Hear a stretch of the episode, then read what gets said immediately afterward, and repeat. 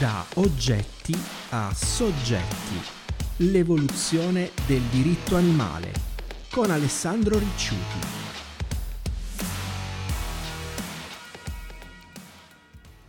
Benvenuti gentili ascoltatori a una nuova puntata della rubrica dedicata all'affascinante mondo del diritto animale.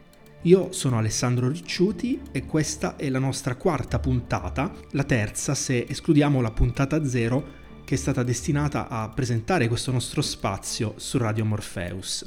Vi do anche un'informazione di servizio. Potrete presto riascoltare le altre puntate nella sezione podcast che sarà a breve disponibile sul nostro sito.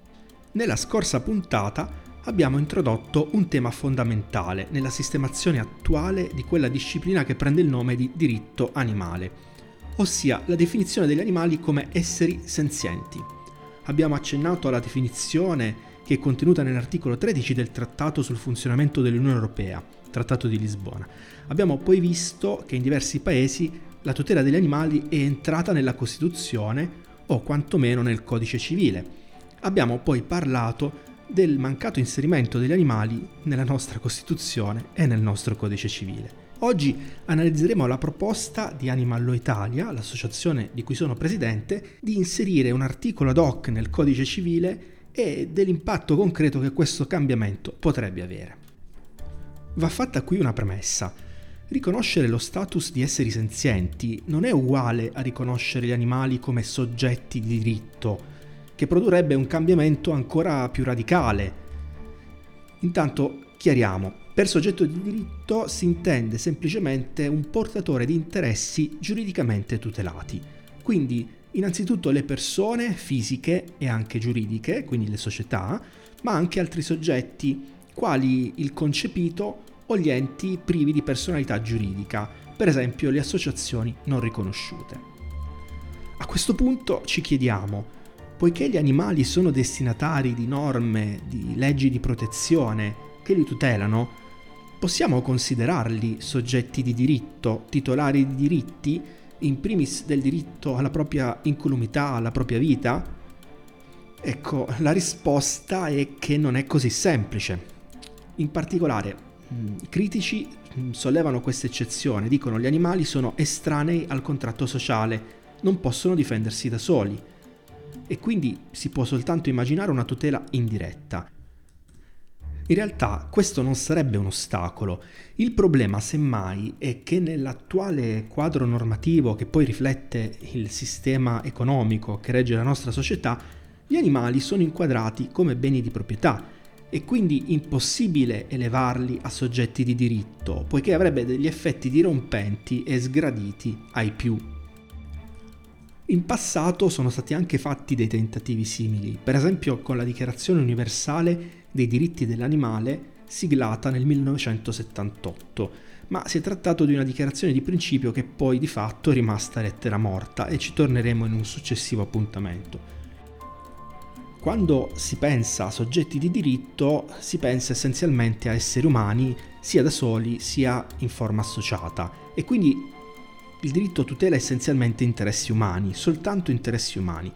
Anche se gli animali sono esseri senzienti e condividono con gli animali umani un ampio ventaglio di emozioni, sensazioni e soprattutto l'interesse supremo alla propria vita e alla propria incolumità, è anche vero che gli animali sono utilizzati per scopi poco piacevoli, il che chiaramente cozza contro ogni possibile riconoscimento degli stessi come soggetti di diritto, perché chiaramente questo potrebbe avere effetti dirompenti e sovvertire radicalmente il nostro sistema di valori. Quindi in sostanza non si può chiedere al diritto questo salto. Cioè, fin tanto che gli animali saranno considerati beni di proprietà e che potranno quindi essere utilizzati per finalità umane, non potremo avere una legge che li considererà come centri autonomi di imputazione di interessi e quindi di diritti. Un cane e un gatto di proprietà hanno un padrone il quale dovrebbe, almeno in teoria, stabilire il meglio per il loro benessere, quindi l'alimentazione, la cura, l'accudimento. Una mucca da latte ha anche un padrone e che la detiene per uno scopo ben preciso. Quindi effettivamente se questa è l'impostazione seguita dal nostro sistema economico potete capire bene come sia impossibile allo stato attuale andare oltre. Però potreste dire, un animale selvatico come un lupo non ha padroni. E beh, non è proprio così. Qui c'è una finzione giuridica, in quanto proprietario della fauna selvatica è lo Stato. Quindi tutti gli animali, inclusi gli animali selvatici, quali ben potrebbero essere considerati a tutti gli effetti padroni della propria esistenza in vita, vengono appiattiti all'interno di un'unica categoria giuridica e quindi non possono essere considerati soggetti di diritto, proprio perché in realtà sono subordinati all'interesse umano. In poche parole, non possiamo pensare che il diritto faccia quel salto di qualità, quel salto in avanti che vogliamo, fin tanto che la nostra società continuerà a inquadrare gli animali semplicemente nella categoria dei beni di proprietà, a considerarli del tutto subordinati agli interessi umani. Realisticamente dobbiamo accontentarci di stabilire che sono esseri senzienti e portatori di una intrinseca dignità, come abbiamo inserito noi di Animalo Italia nella nostra proposta, che trovate sul sito www.esserisenzienti.it.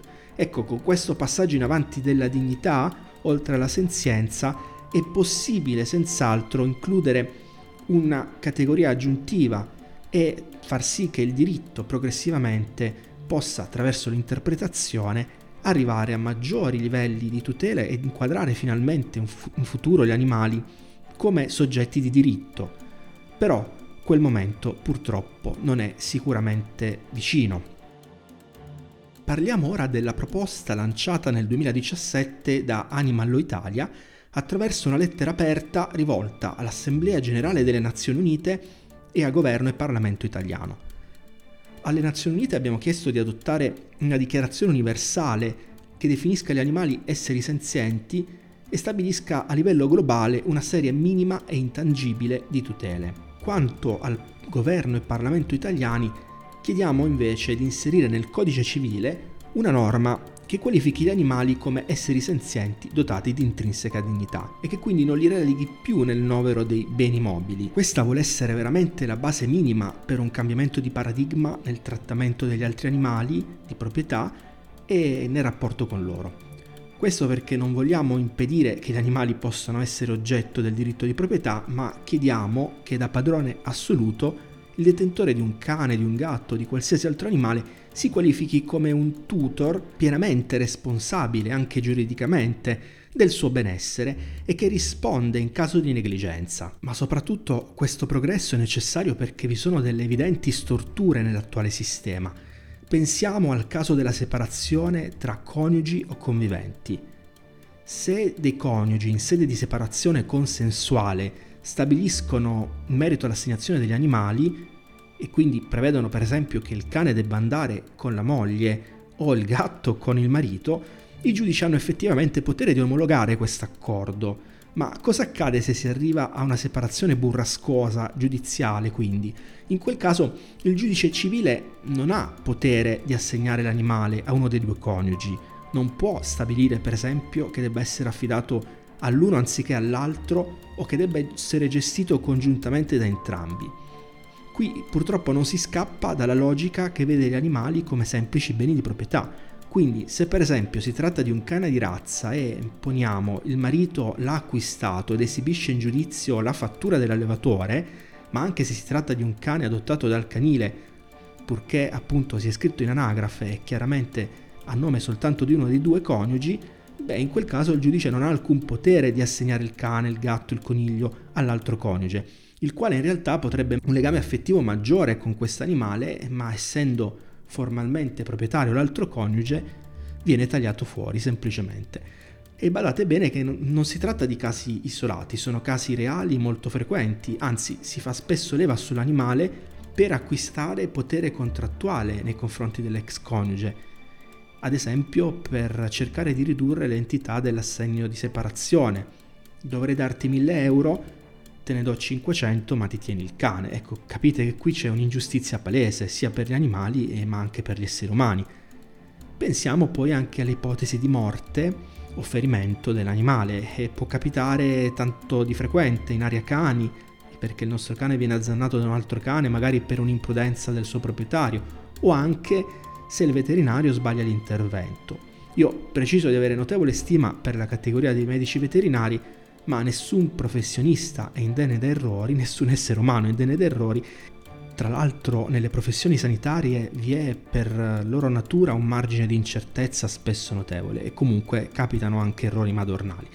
In quel caso come si calcola il valore dell'animale ai fini del risarcimento del danno? Perché chiaramente una volta che l'animale è deceduto non lo possiamo certo riportare in vita, così come se ha subito un grave danno alla salute non possiamo sempre ripararlo e chiaramente bisogna quantificare poi il danno. E qui anche c'è una palese ingiustizia, il valore venale viene fatto assurgere a criterio di valutazione di questo danno, perché si applicano gli stessi criteri comuni a ogni forma di risarcimento per la perdita o il danneggiamento di beni.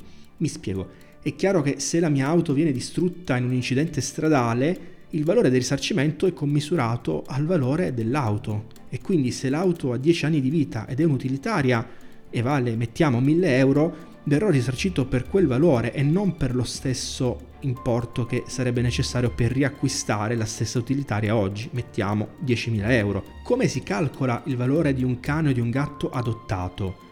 Ma anche un animale acquistato nel tempo perde valore e quindi sostanzialmente avrà solo un valore affettivo ma non venale. In questi casi si chiudono queste vertenze con rimborso delle sole spese sostenute, poiché non si riesce ad assegnare un valore all'animale e quindi molti giudici, ragionando su questo solco tradizionale, non riconoscono alcun risarcimento per la perdita dell'animale. Altri giudici, per fortuna, accolgono un'interpretazione estensiva più adatta ai tempi che corrono e cercano di dare un prezzo anche a questo dolore per la perdita. Per questi giudici il rapporto di affezione merita una tutela. Ma chiaramente ogni causa presenta notevoli margini di incertezza. Può andarmi bene e troverò un giudice sensibile, così come può andarmi male e mi verrà assegnato un giudice più tradizionalista e che quindi non riconosce questa nuova mutata sensibilità nei confronti degli animali e quindi non dà effettiva tutela al mio bisogno di giustizia.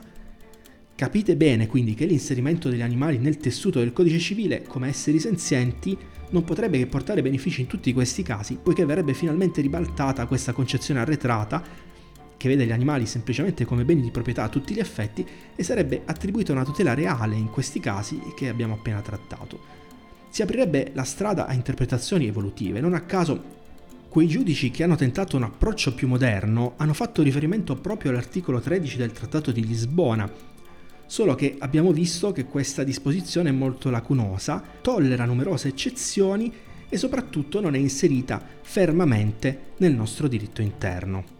Ora è chiaro che se tutti gli animali sono esseri senzienti, è anche vero che di fatto esistono più categorie di animali e soprattutto ci sono animali di serie A, diciamo così, e animali di serie B, perché è chiaro che c'è un'industria che prolifera sull'utilizzo degli animali e che chiaramente non vede di buon occhio ogni progresso nella tutela dei loro diritti. Proprio per questo motivo ci serve il vostro più ampio supporto, quindi vi chiediamo di andare sul sito esserisenzienti.it e di firmare la lettera aperta che è rivolta ad avvocati, magistrati, medici veterinari, psicologi e altre figure che lavorano con gli animali. Altrimenti potete sempre sottoscrivere la petizione in supporto della lettera aperta che chiunque può firmare. Noi dal 2017 in poi abbiamo realizzato numerosi incontri pubblici per introdurre questo tema davanti agli ordini professionali e all'università e andremo avanti anche durante la pandemia, ma soprattutto quando cesserà, perché crediamo che la modifica del codice civile sia un'esigenza non soltanto simbolica, ma anche importante nel concreto, nella vita quotidiana, come ho cercato di spiegarvi oggi. Per oggi ci fermiamo qui. Io vi auguro una buona continuazione con la programmazione di Radio Morpheus. Alla prossima!